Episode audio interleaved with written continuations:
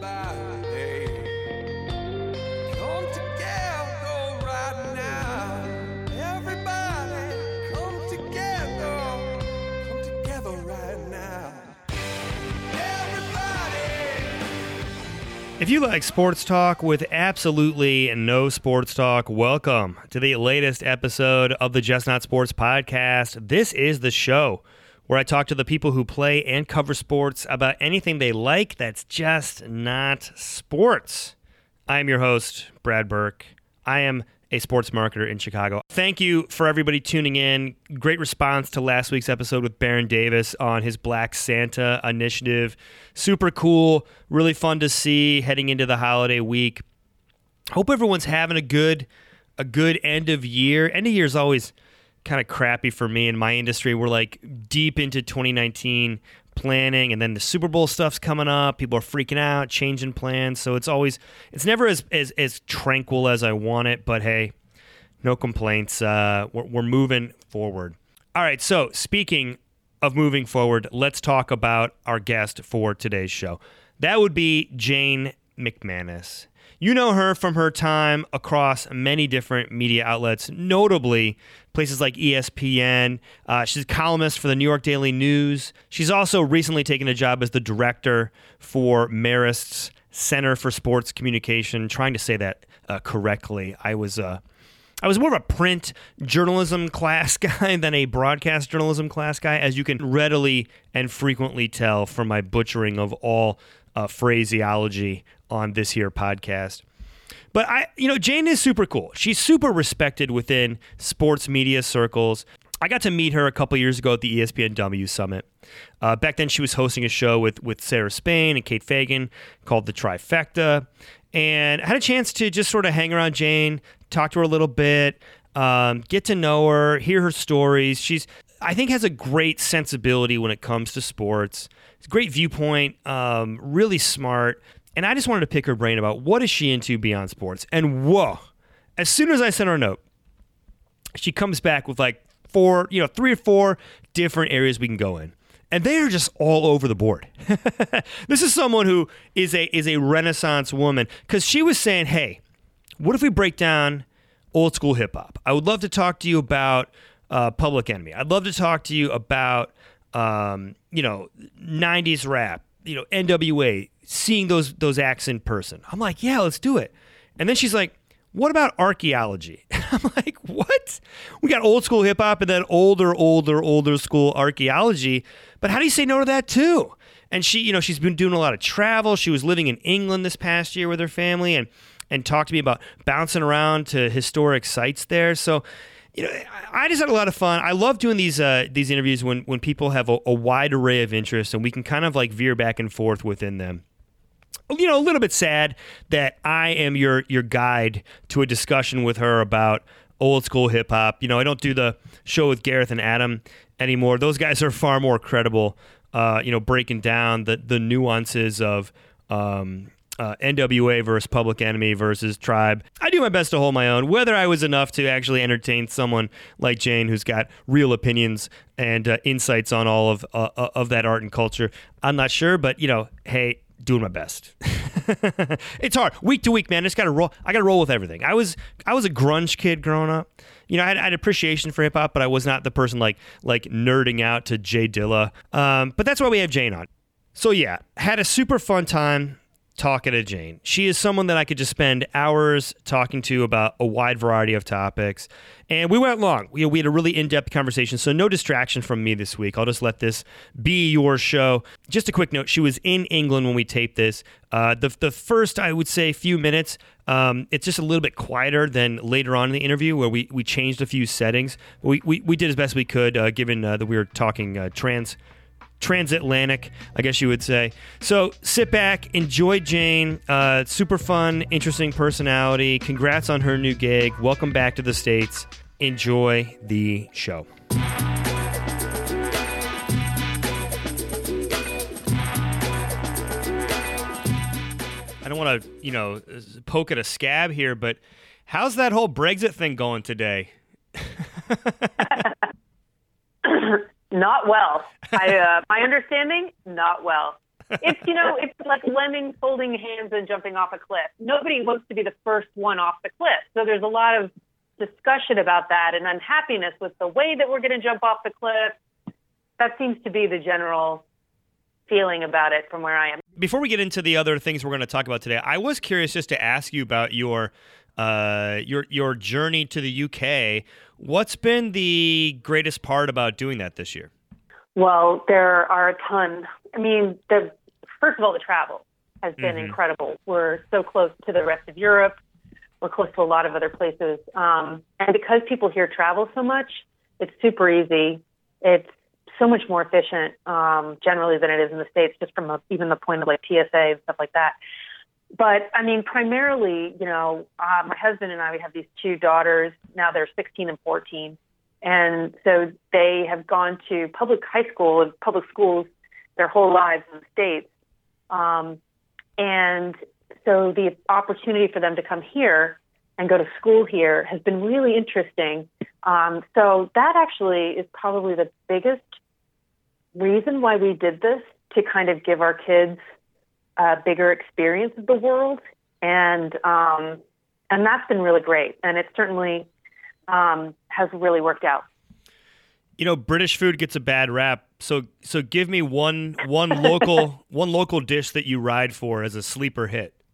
Well, listen, the Indian food in London is better than Indian food anywhere that I've ever been before, and I haven't been to India, so that's the caveat. But the food here is actually really fantastic. It's an international city with an international population, so there are lots of ethnic cuisines everywhere that are fantastic. And I remember, I think I came to England for the first time, you know, a long time ago, and I remember just not, you know, thinking that the French fries were too thick, and you know, and I didn't want to put them in mayonnaise. And there were a lot of things about the food that I wasn't crazy about, but the food here is actually really good, and it's really fresh. And, you know, people like to eat healthy here just like they do in a lot of cities. So it's easy to get good, fresh food. So I know that they get a bad rap, but I can tell you from where I sit, the food here is really good, except for the Mexican food. Do not order any Mexican food. Don't get fajitas. Don't get nachos. Nothing with the cheese. It's just, you got to stay away. French cheeses are fine. British cheeses are good. A good red Leicester is okay. But if you're trying to get some authentic Mexican cheeses, you will be very disappointed. Man, getting fajitas in England is like when my mom went to Big Boy and ordered spaghetti. I mean, it's like, what are you doing? You know? Yeah. Yeah, right. I ride for the brown sauce that they put on the table every meal. I feel like it's a little bit better than A1, but that's just me. I haven't really figured out what it is or what it's supposed to go on yet, the brown sauce. It does scare me. Although once I was trying to buy some barbecue sauce and HP barbecue sauce, they also make a brown sauce. And I accidentally bought an entire container of brown sauce. So I don't know what we'll do with it. Maybe see if the dog likes it. Ship it to me. So when you got the new position at Marist, director for the Center of Sports Communication, I believe. Yeah. So I'm making my own personal Brexit very soon. So my the longest vacation ever is coming to an end, Sally. And I'll go back, and in January I'll be boots on the ground, day to day at the school, which I'm really looking forward to. It's, you know, an opportunity that I really couldn't turn down, even though it means, you know, being transcontinental for a bit with the kids and having them come see me and coming back for them. You know, since it's a university setting, there are lots of different breaks, so I can come back, and certainly in the summers as well. So, you know, we're a bit in flux as a family for about 6 months, but I think it'll be fine. You're coming back into an environment where there's so much being debated about sports media. I mean, this week, the huge debate that's still raging about, salaried pay for, entry level and younger or more junior positions. There's obviously the ongoing issues around gender diversity in the newsroom. What do you feel like your responsibility is going to be as an educator for people trying to break into sports media, for helping to navigate and helping your students navigate all these really complicated questions that we seem to be, discussing and debating, not ad nauseum in the sports media world? Right. Well, that's a great question because right now, if you're a parent and your son or daughter wants to become a sports journalist, you have to be thinking, that's crazy. Don't do that in a lot of ways. And it's never been, like a super stable profession to begin with. But right now, I think there are a lot of real questions about how viable it is as a profession right now. And that's not because anything's happened with sports or with journalism necessarily, but it's because the ad model is no longer sustainable when it comes to media companies. And we're a bit in flux from, the Gutenberg press and the advertisements being printed alongside the written word to now we're in an entirely new media environment, and we haven't quite stabilized yet. Now, just because that's the situation that we're in doesn't necessarily mean we don't need journalists in the future. We don't need sports writers. We don't need people to come out of schools that are trained and able to hit the ground running and be able to do the job. That's something we're definitely going to need. And honestly, in this media environment, it's going to be easier for a younger, cheaper person to get a lot of the jobs that are out there than it is for somebody whose experience needs to be compensated. So I think that's kind of where we stand right now. And I think it's a mistake, though, to think that because things are so questionable right now and in some ways pretty bleak day-to-day right now, that that's the way it's always going to be. I don't think that's the truth. And so I think my goal as, somebody who's going to be heading up the center is to make sure that we're training students not just for the jobs that are available today, but to make sure we're positioning them for careers for the jobs that are available tomorrow as well. So I have been thinking a lot about this and about, I do have some sympathy for editors who are advertising for jobs that are underpaid because they probably don't have the means to offer much more than that. And they're trying the best that they can to get a talented staff and an enthusiastic and a committed staff with the budgets that they have. But that's not always going to be the case. So I do have some sympathy for that, but I do think it's really important that we maintain the professionalism of sports writing and of journalism in general. And that's kind of, that's where I would like to see us go. My last question on education, because, I grew up in a college town. I'm always fascinated by it. I believe you taught a course or several courses with Richard Deitch, who's been on this show before. What's it like to craft a syllabus with him? Well, so luckily, Deitch and I are both students of the venerable Sandy Padway, who was a professor at Columbia Graduate School of Journalism for 20-plus years. And we both took his class, his sports journalism class, at different times, I think, which was probably a year before I was. So what we tried to do really was together put together a syllabus that really kind of reflected the tradition that we learned in. And luckily, we both worked as adjuncts under Sandy for a number of years. I think I was 7 or 8 years, and he was, I'm going to give him fewer years, maybe 7 years or 5 years, just, for seniority's sake. I'm giving myself more years there. So we really came into that with a single mind on what we were looking to teach and how we wanted that class to evolve. And we did get into it a couple of times in the class, no lie. But it was always a good discussion, and I think it always kind of sparked an interest, in the students to kind of think about things differently and, whose side do you take or what else, what other avenues of thought are there that we haven't kind of brought up today? And our idea was always kind of to spark thinking, but whenever guests would come in, we would always, count up whether they were ESPN guests or Sports Illustrated guests or if they referenced SI writers or ESPN writers and had a little running joke on that. But yeah, it was a really good experience and he was fantastic. What was the biggest beef you got into in the classroom? I think the biggest beef that we would get was that he was always saying, if you could make 10 cents doing something for a company that you should go ahead and do it. Whereas I was like, no, you need to think about where this fits in, with your career goal and whether or not you really want to be working for a company you may not respect very much. I would love to see you two do like the PTI of education issues at some point, but we'll get there eventually. I think we could. We don't even have to stage it. Just put us in a room together for 10 minutes. Right. Okay, so you're here today not just to talk brown sauce and syllabi, if that's even the plural of syllabus. We're going to talk hip-hop. We're going to get into archaeology. I'm super excited for this combination. So let's start with music first, if you don't mind. Sure. What was, I always go back to like, what was the first exposure that you had that you remember to hip hop, rap music? Do you have like a first album that really kind of made a huge imprint on you and sort of served as your gateway drug into this world? Yes, absolutely. So I remember when I was in high school in Lincoln, Nebraska.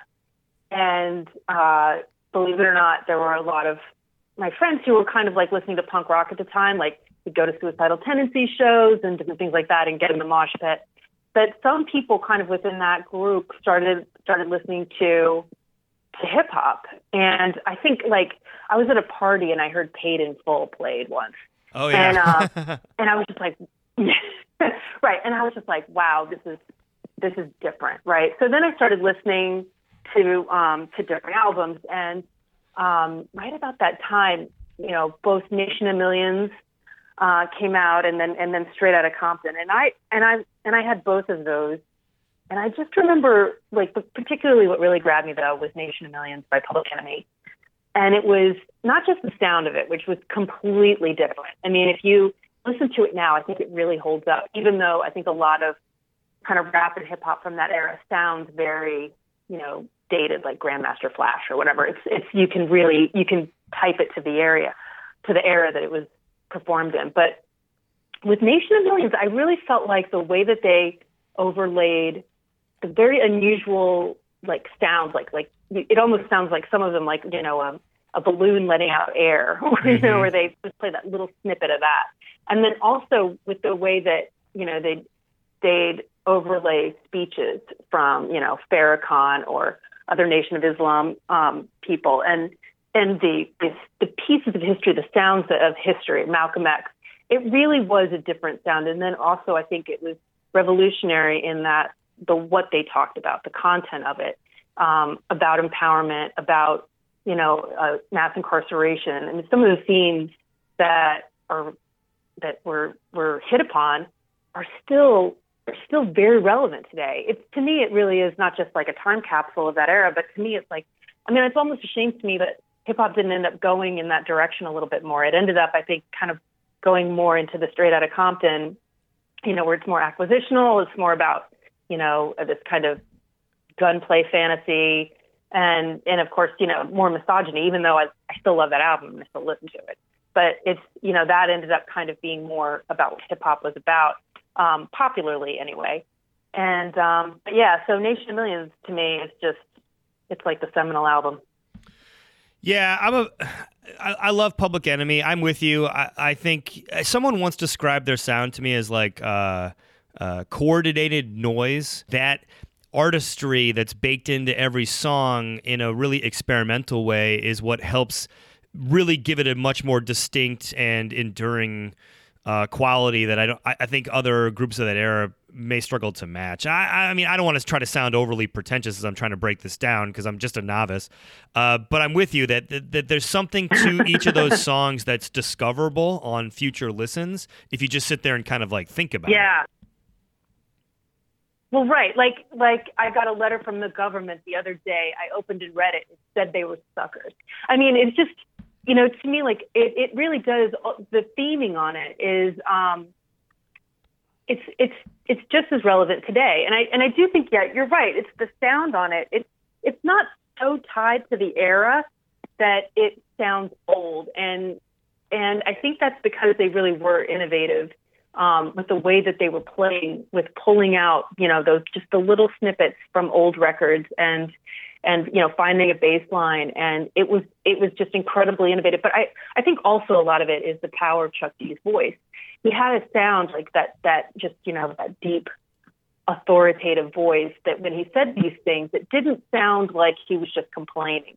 It sounded like, you know, like decades of grievance, legitimate grievance, and were kind of buried in those tones. And to me, that was really important because, you know, here I was, a white girl growing up in Nebraska.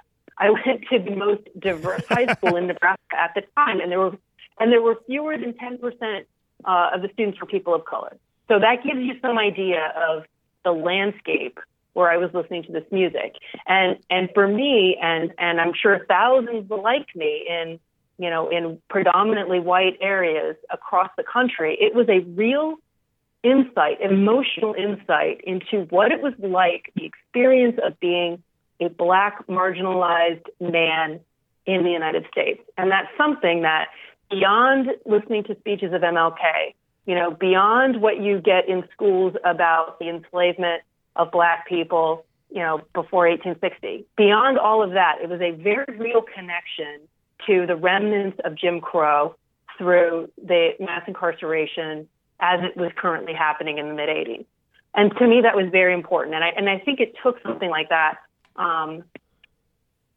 real connection from a person, you know, who's kind of your own peer in a way, right, who's of your era and lives in your world, to be able to kind of connect all of those, you know, young white kids living across the country with that experience.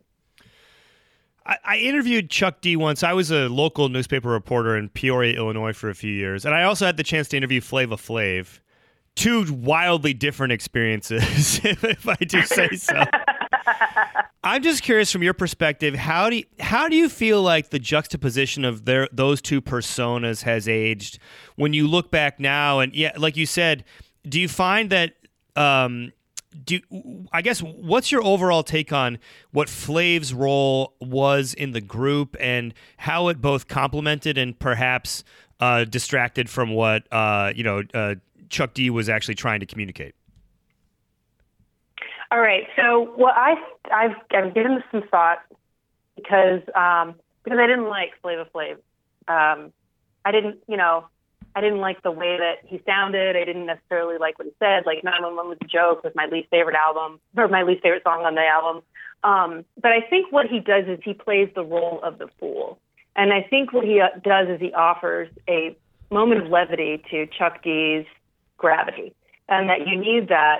And he was kind of a more topical person. He dressed more, you know, in a way that I think was, you know, was more fashionable at the time.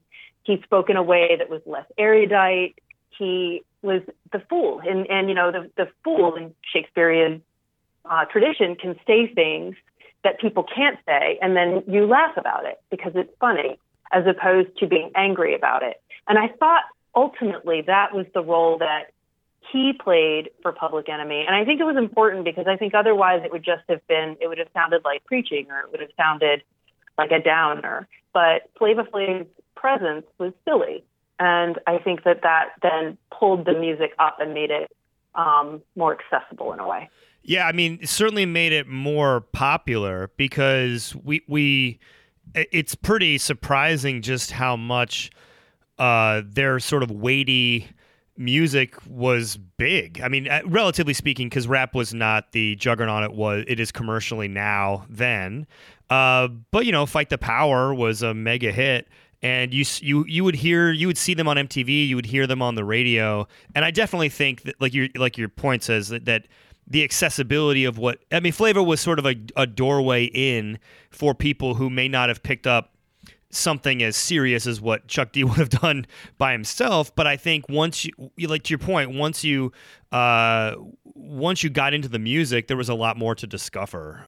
I did see them in concert back in the late 80s or early 90s. And I also saw N.W.A. While I was living in Nebraska, which is like my one claim to fame, having seen N.W.A. Straight Outta Compton tour. We had tickets to go see N.W.A. in Kansas City, and we were super excited. There were a group of three of us that were going to go. The night before we were going to leave, one of my friends, we were over at her house, and her mother got into a huge argument with us about why on earth we would go see that group when they were as misogynistic as they are. And we had a real, like, long conversation about this. And I remember justifying it to myself by saying that I really liked the music and I wanted to go see them. But one of our friends dropped out and said, you know what, I have to take a stand here, I can't go. So it ended up just being one of my friends and I driving whatever it was, 3, 4, 5 hours to Kansas City to go see N.W.A. And I, you know, I have some clear memories of the night. We had a really good time, but we may have been two of the very few white people who were there that night. And it was amazing. It was Kid and Play was there. Too Short was there. It was, you know, it was kind of like, it was really witnessing history. And I just remember it was like so much fun. They were in like a huge arena, and it was just such an atmosphere. It was really cool. And then we walked outside and there were police everywhere. And they were just arresting people right and left. If I remember correctly. Again, I was 18 at the time. So, it was a long time ago, but it was just a really interesting experience. And it was a real different kind of experience than I was used to having, you know, in Nebraska, growing up in Nebraska. You told me your daughter wrote an essay about Nation of Millions, so I'm just curious how you share this music with your family. Well, actually, my kids have heard Public Enemy in particular all their lives. I play it, you know, in the car and stuff like that. I had Nation of Millions on the CD along with, you know, Blues Blues and, you know, all, like, you know, the other kids stuff that we had, because I would play it sometimes. Like if I thought they were about to go to sleep, you know, if they were asleep, I'd put it on. If I was going somewhere, I'd put it on. If they were, you know, reading, I'd put it on. So they've heard it all their lives. They're super familiar with it. And she just she wanted to do something. She got an assignment from a teacher here that was, you know, take some piece of pop culture, whether it's a movie or a TV show or an album, and just discuss it. It was a pretty simple assignment, and she came to me and said she wanted to do Public Enemy. And so I was like, yeah. so we put on, you know, we started playing all the tracks, and I still knew all the words, and it was just as fresh to me as it had been when I was a kid. And she got super into it too. Yeah, I mean, that era of hip hop is very distinct, and for folks like us, I mean, clearly it's imprinted in our worldview of the entire genre. So, what other artists from that era do you still maybe listen to, or do you still kind of consider to be your go-tos?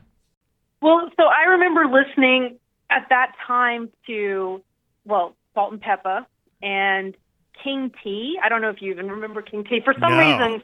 Like someone had passed, and yeah, I had this big song called "Act a Fool," and I haven't listened to it for years, but yeah, like so King Tee was like somebody that I listened to a lot, and then, you know, Salt-N-Pepa, and what was her name? Boss.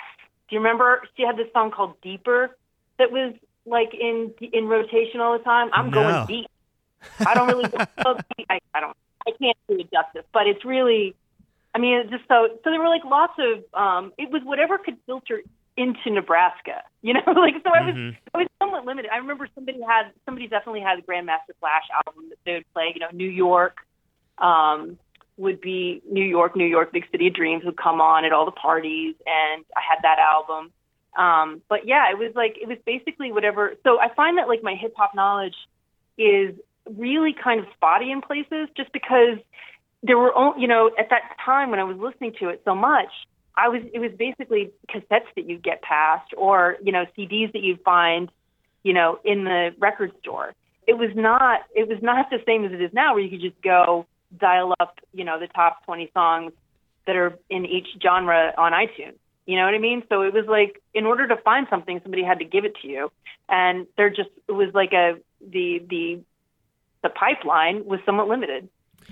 Yeah, I totally agree. I mean, I'm from small town Ohio, and I really think of that era as having like two different types of rap for like a young middle school like white kid from the sticks. Like there was the stuff you'd see on MTV, like Heavy D, and you know the sort of very commercialized, right, Hammer and all that stuff, and then eventually someone would kind of pass a mixtape around, and it would have, you know, whether it's Ghetto Boys or N.W.A. or Ice Cube, you know, or Ice Cube or Dre, like when they first dropped. It was really the Chronic that I think bridged that divide for people in my area, where that just exploded. We were all trying to figure out who the Snoop Dogg guy was, what's on their hats that's blurred out, you know, oh, it's a pot leaf. Oh, I only thought hippies from the 60s smoked marijuana. I mean, how young and naive we all were. But did you get into any of that, like, mainstream stuff at all? I mean, were you, especially being in Nebraska, like, did you ever pop by a Hammer concert or pick up, like, the Addams Family soundtrack or something like that? No, no. So we didn't, like, I remember listening to, I had Raising Hell. I had the tape, the cassette tape. So here's the thing is, like, I had a car. I had a Mazda GLC Sport, 1979. So the tape deck didn't work. At some point, it crapped out. So I ended up buying an actual boombox that I just put on my passenger seat or, you know, wherever. And so I would actually have the cassettes with me. So I had, like, you know, I had Raising Hell, and I remember my friends and I would, like, listen to Dumb Girl and, like, you know, scream all the lyrics really loudly and stuff like that. So we had that, and yeah, we did listen to LL Cool J, I Need Love, you know, like, all of the stuff, mm-hmm. Rock with Bells, like, all of those really kind of, like, anthem-y type songs, and we would have I would have the cassettes for each of those and put them in rotation, you know, along with my Jane's Addiction cassettes as well, you know, so it'd be kind of like a little jarring maybe musically if you stepped into my car.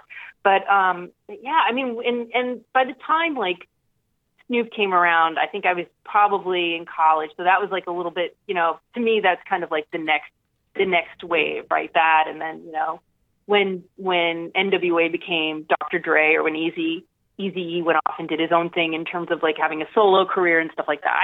I mean, I did listen to Ice Cube, and I had his solo. His first, what is it, America's Most Wanted, I think, was the solo album that he did right after N.W.A. broke up. So I had that stuff as well, and I've listened to all of it. I mean, he was, you know, I felt like Ice Cube kind of embodied that N.W.A. mentality most in his solo career. Yeah, 100%. And by the way, you mentioned two of my favorite words, Jane's Addiction. So let me just veer off to this for 1 second, because are you a nothing shocking person or a ritual person? Nothing shocking. Okay. I think that's the correct answer. Like, I think the highs on ritual, like, I love 3 days, and I love, like, the end of Then She Did. Like, I think they're very powerful. But as an album, Nothing Shocking is so interesting. And I think it probably works more as a distinct album because of the it almost has sort of a, everything kind of sounds like it's all part of the same project, whereas Ritual is just so self-indulgent by the end that it's hard to make sense of it. I love the lyricism of some of the songs, like Summertime Rules, where it's fell into a sea of grass and disappeared among, what is it, the shady blades. I mean, it's just like, it's really lyrical and kind of hypnotic in the way that it sets a mood. So yeah, I loved it. Plus, it had my name in the title, so, you know, somebody got it for me, and I was like, "This is cool." Yeah, absolutely. I mean, now, did you ever see that band live? No, I never saw them live. I saw the Pixies, but I didn't see Jane's Addiction. I saw. I saw Porno for Pyros, like Perry's and Stephen Perkins' next project, like in a bar in Cincinnati. And they played a couple Jane's Addiction songs, which was pretty. I think they played Mountain Song and something else. And then I later in my life saw Perry Farrell at Lollapalooza, like the new Chicago-based Lollapalooza, on the kids stage, singing just awful original songs he wrote as children. And he tossed out, I think he tossed out "I Would For You" or something, and I got really excited, but no one else in the crowd was. And I was like, I'm old. I'm just super old. Yeah, that, you want to know. I mean, speaking of wacky bands from that era, I did see Primus, and Primus actually opened up for Public Enemy, believe it or not, in D.C. when I saw them. This is all going from memory, so if somebody actually Googles this and I'm out of my mind, that's fine. But Primus opened up not only for Public Enemy, but also for Fishbone. I don't know why. I was into a couple shows in D.C., but like all of those bands, I don't know. I think of them all together. Maybe it's just because, you know, they're all from that same era, and I listened to them all at the same time, but they were all kind of goofy, and I thought experimental, like with sounds and bass lines, frankly. Yeah, Primus was one of those bands like the early Chili Peppers that could have opened for any group on earth. Like they just had that weird malleable sound that kind of makes sense in any context, I guess. Did you have any other bands? Yeah, exactly. Oh, sorry. Did you have any other bands from that era that you just, when you look back on, you're like, how do I explain this to my children? I don't know. I mean, none that spring to mind. You know, it's funny, like some of them, like Fishbone, I think they could get really into Fishbone. You know, like who couldn't get into Fishbone, right? I should be probably playing more Fishbone for my children. But yeah, I mean, I think the thing is like, I think my kids ultimately, it's funny because they discover a lot of this music on their own. And I'm left kind of, as they become cooler than I am, and more like knowledgeable musically than I am, I'm just kind of like, oh, that sounds neat. Where did you hear that? You know, like, oh, can you tell me who wrote that song? Okay, I want to download that song. So they basically are far more sophisticated than I am, just in everything. So let's shift from old school rap to even older school subject matter, archaeology, because I love the fact that we're doing both of these worlds. What draws you in about, you know, looking at ruins or visiting these types of sites? And you mentioned off the top that one of the big advantages of being in the UK has been travel, and it does sound like you've made some interesting trips since you've gotten over there, correct? Yeah. So I think, you know, like after, when I was really little, I wanted to be either a nurse or a ballerina. And that was when I was really little. And then I kind of graduated to thinking I wanted to be either a journalist or an archaeologist. And my dad is actually an archaeologist and a conservator. And I didn't grow up with him. So I kind of come to discover, you know, kind of him and what he does as I've gotten older. And but I do remember, like, when he and my mom were still together, he would take me on digs around, like, Williamsburg, Virginia, which is where I was born.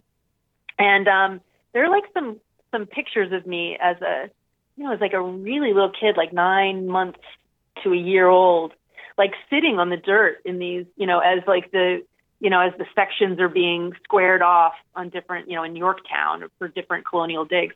So I've always kind of had it in the back of my head as this thing that I find really interesting.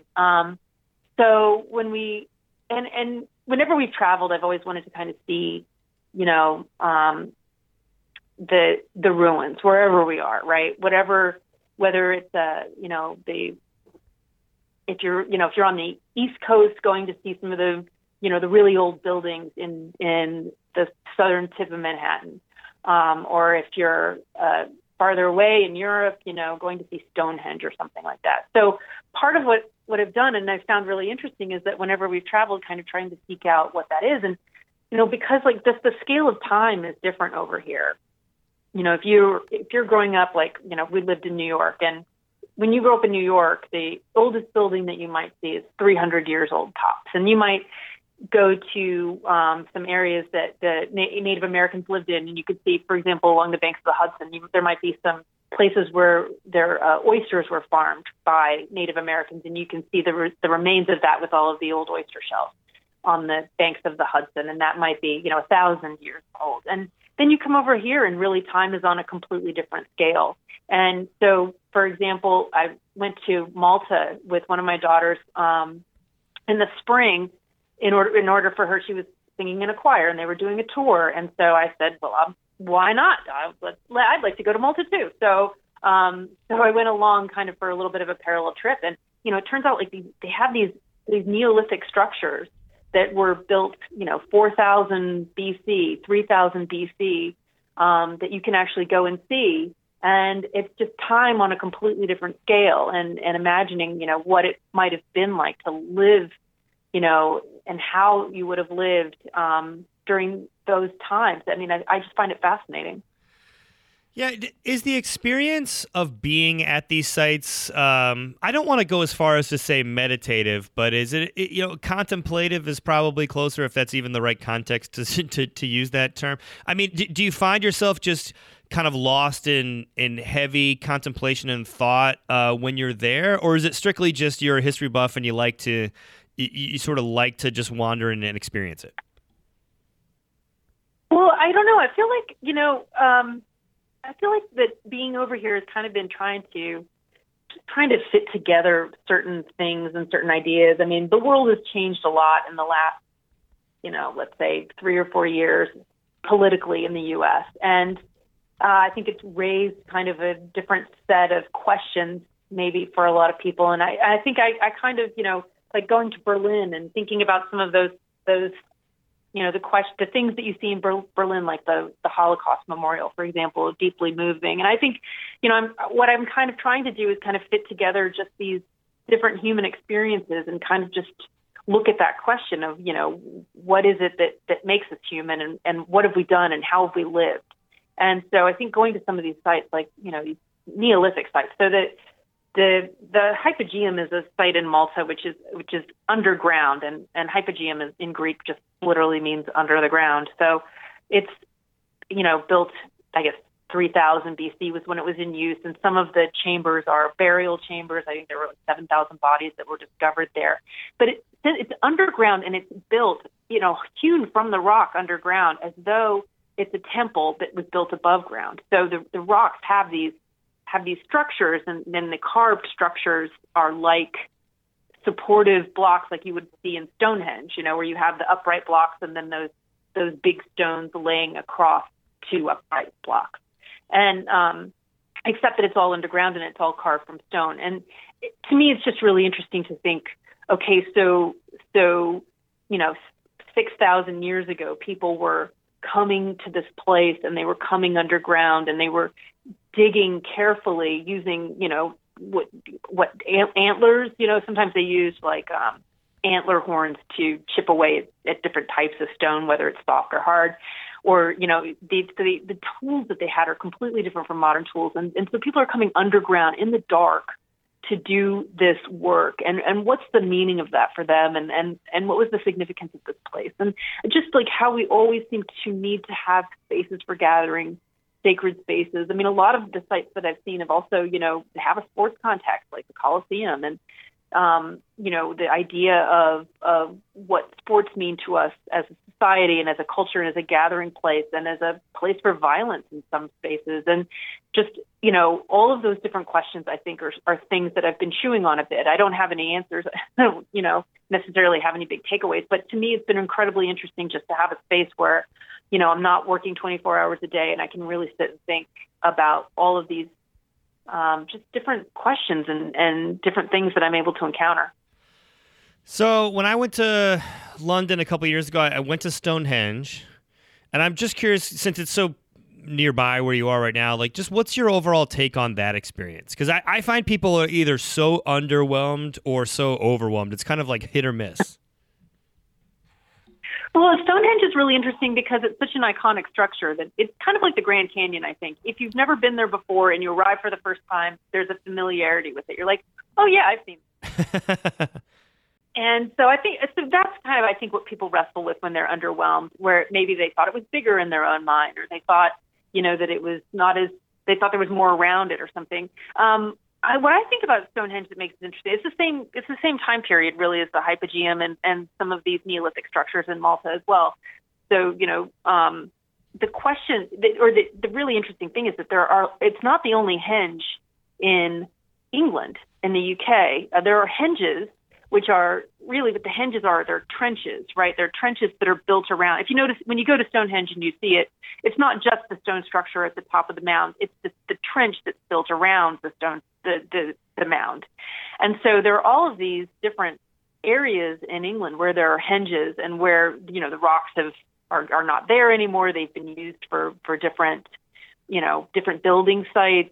You might find some different areas where they haven't been excavated yet, but there's some like Avebury where the stones are there. The stones in Avebury, instead of being in a circle, are lining kind of this walk up a hill, and it's kind of an interesting structure also. So it's that there are all of these different, again, the gathering places, the sacred spaces that we're looking for, and the meaning that's put into all of these spots, like, what's the purpose for them? What were they used for? Why did people find them compelling? Why here?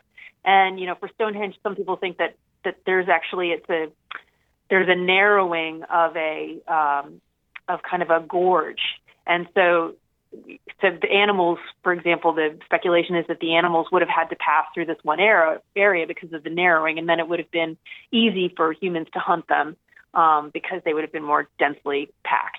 So, you know, there's a lot of things like that I think are really interesting. So it's not just like, for me, like going to a site and seeing something and being like, it's actually the history behind it and what it might have been used for. You know, what are the bones that are found at the site? What is the speculation on what the area might have been useful for? There's evidence of other buildings here. You know, I mean, there's a lot more than just the site of Stonehenge. Do you think we'll ever see the aliens who built it again? So you bring this up seriously, but I have a real gripe. So like I would try to find educational programming in the States for the kids, right, on science.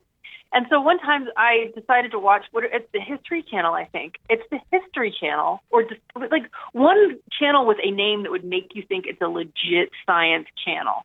And I turned it on, and it was all of this stuff about like this fascinating ancient site, and then it was all about how aliens laid it there for people to find. And I just was like, whoa. But there's actually a show like that in the States.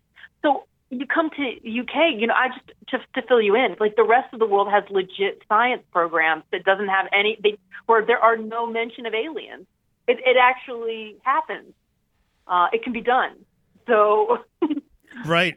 I mean, look, first of all, the History Channel sold its soul years ago. Like when I was in college, I used to watch, they would have real documentaries and shows like In Search of History. And then eventually it became Ancient Aliens and then Ice Road Truckers. And that's it. And it never went back. Well, it is crazy. People like make fun of PBS or whatever, but like because here the BBC actually does get federal funding, a lot of the programming that they have to do has to be in the public interest. So you don't have shows about aliens. You actually have a lot of shows about, you know, different royal eras. Like, you know, there are plenty of shows about Henry VIII.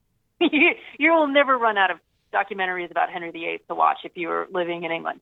But there are a lot of other really interesting like science and education programs and shows about math, which they actually plural here, so it's math, which is very confusing at first, but you get used to it. And they have a lot of these different educational shows. So it's not just this like lowest common denominator stuff. The media here is completely different, and that has actually been something that has been really illuminating since we've lived here. Yeah, get ready to get back into this garbage because it's only gone downhill even since last week. I'm very frightened of it. I am wondering if I could get the boring BBC documentaries on Netflix or something like that. So as we kind of wrap up, because you've been very generous with your time, give us your what's your top five? Let's just say rap, hip hop recommendations for my audience. Not that my audience isn't fully astute on all things hip hop, but where would you say, hey, these are your five gotta owns? From your perspective. Well, I mean, let's just start with my personal favorite, which is Nation of Millions. I think that is like just in terms of understanding the history, that's kind of where you have to start.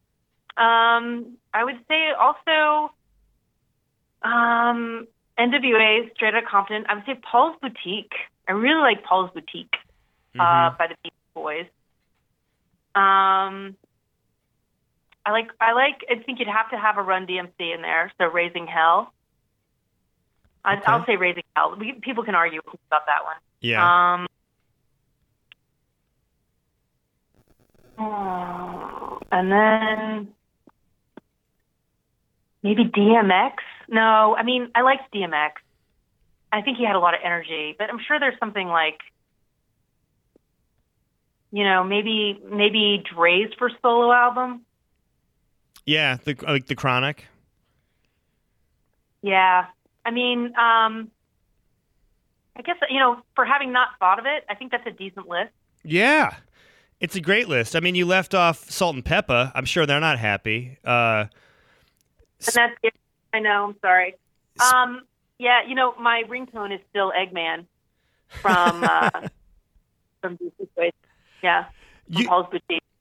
You mentioned Kid and Play earlier.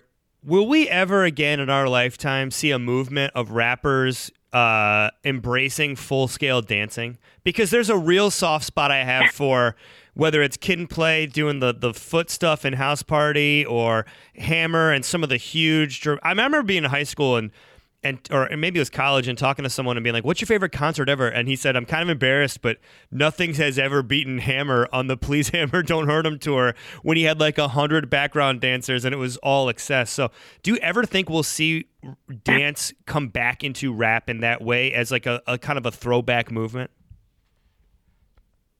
Yeah, no, I don't. Not as it currently stands, sure. No, and I think part of that is because like there's been a real move towards like that, masculinity. Like it's more about like the being tough and it's not about dancing. And that's really kind of like, I think that tells you a lot about how the genre has changed. But I will say that Christopher Reed, who was Kid in Kid and Play, actually was a big listener to the radio show that I used to do with Kate Fagan and Sarah Spain. The Trifecta. The Trifecta on ESPN. Yeah. And he was fantastic. He would tweet at us about like stuff we were saying on the show. And I have to say, like having seen him, on the Straight Outta Compton tour in 1989, it felt like the whole world had come full circle for me. And it was a very gratifying moment when I realized that he was a regular listener. Well, do you have any messages for him in case he tunes into this one? Given he's a fan, do you want to see him do enough? I mean, look, LeBron allegedly is going to do a reboot of House Party, so I have to think that Kid and Play need to have a role in that. Please. Yeah, he would be the dad. I would hope so, or like they should be hilarious, like or like police or teachers or something. But you'd have to think that at least one of them would be the dad. That's what I would like to see. Yes. Absolutely. I think that would be great. Well, he's apparently doing pretty well. So, and he's active on Twitter. So as far as I know, that's pretty cool. I mean, he's easy to look at now and to kind of make fun of, but they were a real thing. They had, they were really funny.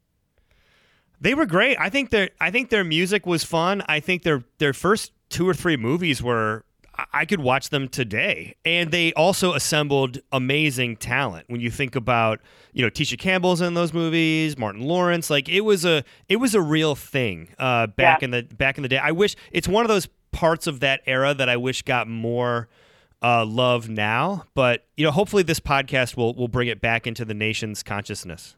Exactly. This is a podcast my kids when they want to know what the music was that I was like most archaeology podcasts, we're a real trendsetter on hip hop trends. What can I say? Exactly. You've been very bold here. You'll either have a million listeners or you will have none. So that is that's the bet. Well, Jade, I can't thank you enough for giving us this much time. We're excited to see you back in the States. You start December 1st. I mean, we're taping this here before Thanksgiving, but best of luck to you. And Are you bringing any English sports fandom home with you? Did you like adopt Crystal Palace or something while you've been over there? No, I didn't. I will say, but I've developed a real appreciation for rugby. I mean, I've always enjoyed rugby, but I don't necessarily have a side that I'm going for. I didn't buy tickets where I have to like go in under the entrance that only people who are fans of that one team. That is very interesting, isn't it? The way they only let you go in one entrance. Oh yeah. I dragged my wife to a Tottenham game at the old White Hart Lane, and she was floored by how I was saying you can't wear rival color, no red. It's got to be navy blue, or they're not going to let us into the bars. They're not going to let us in. She was also shocked at how the in-game experience was much closer to a tennis match. Like people just sat in their seats and followed the ball, and they cheered during certain activities. But she was like, I feel like I'm watching a play, which was not what we were expecting. Yeah, no, it's a totally different thing, and the different chants that different teams' friends have, like very specific. It's like I don't know how to describe it. It's like a summer camp kind of thing where you have a song, your table has a song, your cabin has a song. Only it's for a team here. It's kind of, I don't know. It is a totally different thing. And definitely somebody should write a book on how differently fans fan in different parts of the world, because it is not the same. 100%. Well, Jane, thank you again, and safe travels back, and best of luck at Marist. And we'll tell everyone to follow you at Jane Sports on Twitter. Really enjoy your Twitter account. Life's just one big jump shot. One big jump shot, on, or you might be off. Cash money. So try to maintain and refrain from the strain, and don't get lost in the salt. Don't get caught up in it. Life's just one big jump shot. One You're big either jump on shot. Or you might be off. So try to maintain and refrain from the strain, and don't get lost in the sauce. Yeah, we got Big Malik Silly, Alamo with the A from the Nubian clan, you know what I'm saying? Big up to all my people just keeping it real out there, you know what I'm saying? All the snakes and jakes and fakes, step to the rear, alright, and I'm out of here. Yo, what's up, Malik the Freak, saying peace to my peoples on 8th Ave, and all my crew up in the Bronx. And my boys in Indiana, the Pound, you know who you are, represent, and I'm out. Hey. And I also like to give a special shout out to the Holy Foundation. It's on, baby.